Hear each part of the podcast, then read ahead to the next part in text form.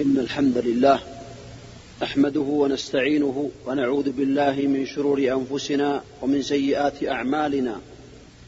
من يهده الله فلا مضل له ومن يضلل فلا هادي له. وأشهد أن لا إله إلا الله وحده لا شريك له. رحم عباده تبارك وتعالى وعلم بأن الضعف ينتابهم. وأنهم لا يطيقون على بعض الفرائض التي فرض الله عليهم بل لا يقومون بما أوجب الله عليهم كما ينبغي. فسن لهم من الفرائض ما من الفرائض ما يكمل لهم النوافل. وأشهد أن محمدا عبده ورسوله صلى الله عليه وعلى آله وأصحابه وسلم تسليما كثيرا. أما بعد عباد الله إن الله تبارك وتعالى عندما فرض على عباده فرائض وعلم بالنقص الذي ينتابهم علم بأنهم ربما يقصرون شرع لهم تبارك وتعالى سننا ورواتب حتى يكملوا ما نقص من فرائضهم وهذا من فضله تبارك وتعالى ومن جوده ومن كرمه ومن امتنانه على عباده تبارك وتعالى. ولذلك من هذه الفرائض الصلاة كما سمعنا جميعا بأنها هي عمود الإسلام وهي آخر وصية وصى بها النبي عليه الصلاة والسلام وهي آخر عروة تنقض من عرى الإسلام. كما قال النبي عليه الصلاة والسلام لتنقضن أو لتنقضن عرى الإسلام عروة عروة وكلما نقضت عروة تشبث الناس أو تشبث الناس بالعروة التي تليها. حتى يكون يكون أول ما ينقض الحكم وآخر ذلك أو آخر عروة الصلاة معنى ذلك شيء ذهب آخره لا يبقى منه شيء. فإذا ذهبت الصلاة فلا يبقى من الإسلام شيء كما قاله النبي صلوات الله وسلامه عليه. وهي آخر وهي أول ما يحاسب عليه العبد كما بين النبي عليه الصلاة والسلام أول ما يحاسب عليه العبد يوم القيامة الصلاة.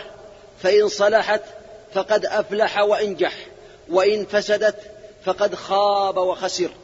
وفي رواية أخرى أول ما يحاسب عليه العبد يوم القيامة الصلاة فإن صلحت أو فإن صلحت صلح سائر عمله وإن فسدت فسد سائر عمله أو كما قال النبي عليه الصلاة والسلام فإذا كان الإنسان ربما قصر فقد شرع الله عز وجل نوافل للعبد حتى يكمل بها فرضه. ولذلك يقول النبي عليه الصلاة والسلام أول ما يحاسب عليه العبد يوم القيامة صلاته فإن كملت وإلا قال الله تبارك وتعالى لملائكته انظروا لعبدي هل له من تطوع؟ فيكمل به فرضه. فإن لم يجدوا فحينئذ فإن لم يجدوا هذه الصلاة كاملة نظروا هل له من تطوع؟ وكذلك الزكاة وغير ذلك من سائر عمله أو كما قال النبي عليه الصلاة والسلام. فهذا دليل واضح أن الفرائض تكمل بالنوافل. فعلى العبد المسلم أن يجتهد في النوافل على حسب طاقته فإنه لا يضمن نفسه ولا يزكي نفسه وليس بمعصوم. ربما ينتابه التقصير والخمول فعليه أن يجتهد في النوافل التي شرع الله شرع النبي عليه الصلاة والسلام ومن هذه النوافل في الصلاة خاصة ما بينه النبي عليه الصلاة والسلام وبين فضله فالإنسان إذا قام بالفرائض كما ينبغي فحينئذ هو المطلوب وهو قد قام بما أوجب الله عليه وتكفر عنه سيئاته كما قال النبي عليه الصلاة والسلام الصلوات الخمس والجمعة إلى الجمعة ورمضان إلى رمضان مكفرات لما بينهن إذا اجتنبت الكبائر فإذا اجتنب الإنسان الكبائر وقام بالفرائض كفر الله تبارك وتعالى عنه السيئات. كما قال النبي عليه الصلاة والسلام في الجمعة يقول صلوات الله وسلامه عليه ما من عبد مسلم يتوضأ فيحسن الوضوء ثم يذهب ثم يذهب إلى الجمعة فيستمع وينصت حتى ينتهي الإمام. أو كما قال النبي عليه الصلاة والسلام إلا كفر الله عنه ما بينه وبين الجمعة أي الأخرى وزيادة ثلاثة أيام. هذا من فضل الله عز وجل. وإذا قام الإنسان بالنوافل فإنه يحصل على ثواب عظيم على الثواب العظيم الجزيل من الله عز وجل. ومن هذه النوافل في الصلوات التي تكمل الفرائض منها اولا سنن الرواتب التي بينها النبي عليه الصلاة والسلام. يقول صلوات الله وسلامه عليه ما من عبد مسلم يصلي لله في يوم وليلة اثنتي عشرة ركعة إلا بنى الله له بيتا في الجنة وفي رواية إلا بني له بيت في الجنة. الحديث رواه الإمام مسلم في صحيحه. هذه اثنتي عشرة ركعة من صلاها بنى الله له بيتا في الجنة وهي أربع قبل الظهر وركعتان بعدها وركعتان بعد المغرب. وركعتان بعد العشاء وركعتان قبل الفجر من حافظ عليها على هذه الصلوات وهي اثنتا عشرة ركعة بنى الله له بيتا في الجنة كما قاله النبي صلوات الله وسلامه عليه. ثانيا الصلوات غير الرواتب التي بينها النبي عليه الصلاة والسلام منها قوله صلوات الله وسلامه عليه من حافظ على أربع ركعات قبل الظهر واربعا بعدها حرمه الله على النار وهو حديث ثابت عن عليه الصلاة والسلام وقوله صلوات الله وسلامه عليه رحم الله امرأ صلى قبل العصر أربعة. دعا له النبي عليه الصلاة والسلام بالرحمة.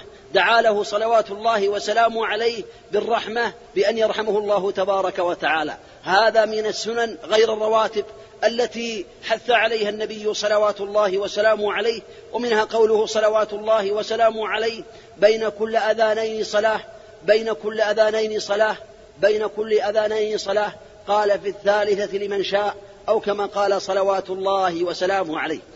رابعا سنة الوضوء التي بين النبي عليه الصلاة والسلام فضلها وكذلك سنة أو تحية المسجد فقد بين النبي عليه الصلاة والسلام فضل سنة الوضوء في أحاديث كثيرة منها قوله عليه الصلاة والسلام يا بلال أخبرني بأرجى عمل عملته في الإسلام فإني سمعت دفن عليك بين يدي في الجنة. فقال بلال رضي الله عنه يا رسول الله ما عملت؟ أني عملت عملا أرجى من أني ما تطهرت طهورا في ساعة من ليل أو نهار إلا صليت بذلك الطهور ما كتب لي أو كما قال رضي الله عنه. هذا فضل عظيم. بين النبي عليه الصلاة والسلام بأنه سمع دفن علي بلال في الجنة فسأله ما هو أرجى عمل عملا عملته في الإسلام عملته في الإسلام؟ فقال ما عملت عملا أرجى من أني ما تطهرت طهورا من ليل أو من ساعة في ساعة من ليل أو نهار إلا صليت بذلك الطهور ما كتب ما كتب لي أو كما قال رضي الله عنه وهذا الحديث يدل على أن سنة الوضوء تصلى في أي وقت شاء حتى في وقت النهي. لو كان الإنسان بعد صلاة الفجر أو بعد صلاة العصر أو وقت الزوال فتوضأ ولم يقصد ذلك فإن له أن يصلي ركعتين لهذا الحديث العظيم لإقرار النبي عليه الصلاة والسلام لبلال لأنه قال ما تطهرت طهورا في ساعة من ليل أو نهار وهذا يعم الأوقات ويعم الساعات سواء كان المنهي عنها أو غيره. هذا فضل عظيم. قوله صلوات الله وسلامه عليه لعثمان حينما قال عثمان رضي الله عنه توضأ أمام الصحابة رضي الله عنهم وقال بعد أن توضأ الوضوء الكامل قال سمعت النبي أو رأيت النبي صلى الله عليه وسلم توضأ هكذا ثم قال من توضأ نحو وضوء هذا ثم صلى ركعتين لا يحدث فيهما نفسه إلا غفر له ما تقدم من ذنبه. رواه البخاري ومسلم. أي الحديث متفق عليه. هذا فضل عظيم. في سنة الوضوء خامسا أو سادسا ركعتي التوبة. هذه أو هاتان ركعتان عظيمتان. قال علي بن أبي طالب رضي الله عنه قال ما سمعت شيئا من النبي صلى الله عليه وسلم إلا نفعني الله بما شاء منه. وإذا لم يسمع منه شيء حدثني أحد من أصحابه استحلفته بالله. أي تحلفته وقلت احلف لي بالله بأنك سمعت هذا من النبي صلوات الله وسلامه عليه. وحدثني أبو بكر وصدق أبو بكر. حدثني أن النبي صلى الله عليه وسلم قال ما من مسلم يذنب ذنبا ثم يقوم فيحسن الطهور ثم يصلي ركعتين إلا غفر له ذنبه أو كما قال صلى الله عليه وسلم. هذا شيء ينبغي للإنسان المسلم ألا يهمله حتى يفوز بالفوز العظيم وبغفران الذنوب. فإذا قصر الإنسان استمع مرة أغنية أو كان يسبل إزارة مرة أو كان يحلق لحية مرة أو كان يفعل محرما مرة فتاب فعليه أن يتوضأ ثم يصلي ركعتين ويوقع من هذا الذنب. فيغفر الله له تبارك وتعالى هذا الذنب بوعد النبي صلوات الله وسلامه عليه. سابعا سنة الضحى. بين النبي عليه الصلاة والسلام بأن سنة الضحى من أعظم القربات وأوصى بها النبي عليه الصلاة والسلام بعض أصحابه فقال صلى الله عليه وسلم لأبي هريرة قال رضي الله عنه أبو هريرة قال أوصاني خليلي صلى الله عليه وسلم بثلاث. أوصاني خليلي أي محمد صلى الله عليه وسلم بثلاث.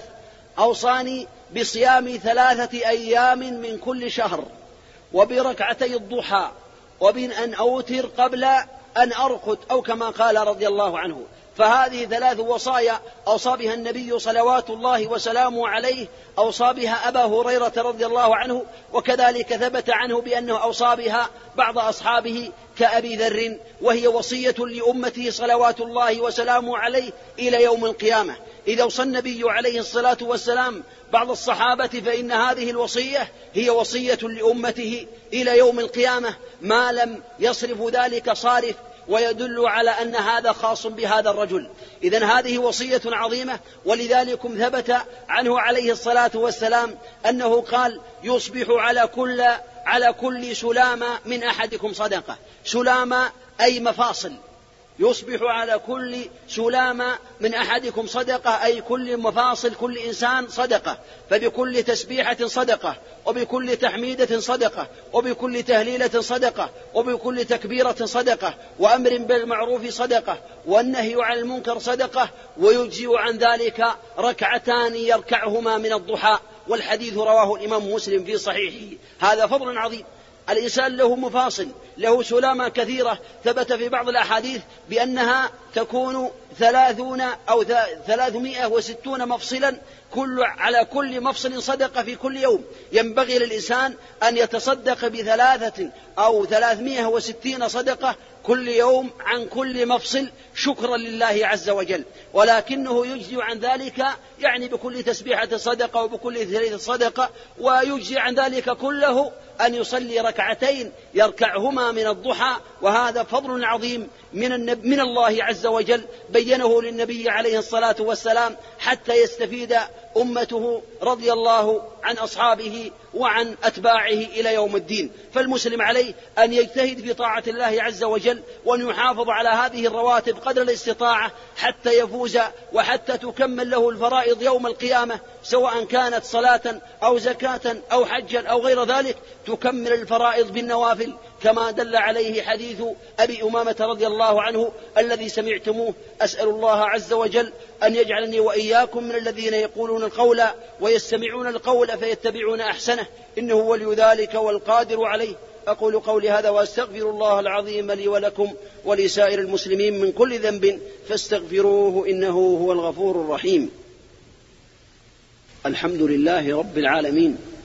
ولا عدوان إلا على الظالمين والعاقبة للمتقين وأشهد أن لا إله إلا الله وحده لا شريك له وأشهد أن محمدا عبده ورسوله صلى الله عليه وعلى آله وأصحابه وسلم تسليما كثيرا.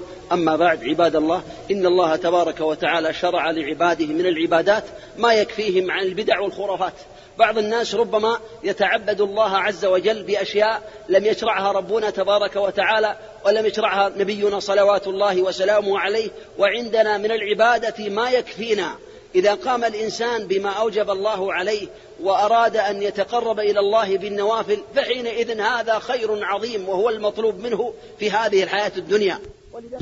ثامنا من العبادات أو من النوافل قيام الليل. قال الله تعالى ومن الليل فتهجد به نافلة لك عسى أن يبعثك ربك مقاما محمودا. وقال تبارك وتعالى مدحا لعباده المؤمنين المخلصين تتجافى جنوبهم عن المضاجع يدعون ربهم خوفا وطمعا ومما رزقناهم ينفقون. وقال عنهم تبارك وتعالى إن المتقين في جنات وعيون آخذين ما أتاهم ربهم إنهم كانوا قبل ذلك محسنين. كانوا قليلا من الليل ما يهجعون وبالأسحار هم يستغفرون. وقال النبي صلى الله عليه وسلم لعبد الله بن عمر رضي الله عنهما أنه قال نعم الرجل عبد الله لو كان يصلي من الليل فكان عبد الله بعد ذلك لا ينام من الليل إلا قليلا. وعن عبد الله بن عمرو رضي الله عنهما قال قال رسول الله صلى الله عليه وسلم يا عبد الله لا تكن مثل فلان كان يقوم الليل فترك قيام الليل. وعن ابن مسعود رضي الله عنه قال ذكر عند النبي صلى الله عليه وسلم رجل نام ليلة حتى أصبح قال ذاك رجل بال الشيطان في أذنيه أو قال في أذنه. كما قال صلى الله عليه وسلم. وقد كان النبي صلى الله عليه وسلم يقوم من الليل يقوم من الليل حتى تتفطر قدماه فقالت له عائشة لم تصنع هذا يا رسول الله؟ وقد غفر لك ما تقدم من ذنبك وما تأخر. فقال صلى الله عليه وسلم أفلا أكون عبدا شكورا؟ صلى الله عليه وسلم. وقال صلى الله عليه وسلم أيها الناس أفشوا السلام وأطعموا الطعام وصلوا بالليل والناس نيام تدخل الجنة بسلام. قال عليه الصلاة والسلام أفضل الصيام بعد رمضان شهر الله المحرم وأفضل الصلاة بعد الفريضة صلاة الليل. وقال صلى الله عليه وسلم رحم الله رجلا قام من الليل فصلى وأيقظ امرأته فإن أبت نضح في وجهها الماء ورحم الله امرأة قامت من الليل فصلت وأيقظت زوجها فإن أبى نضحت في وجهه الماء. وقال, وقال صلى الله عليه وسلم أحب الصلاة إلى الله صلاة داود وأحب الصيام إلى الله صيام داود. كان ينام نصف الليل ويقوم ثلثه وينام سدسه ويصوم يوما ويفطر يوما.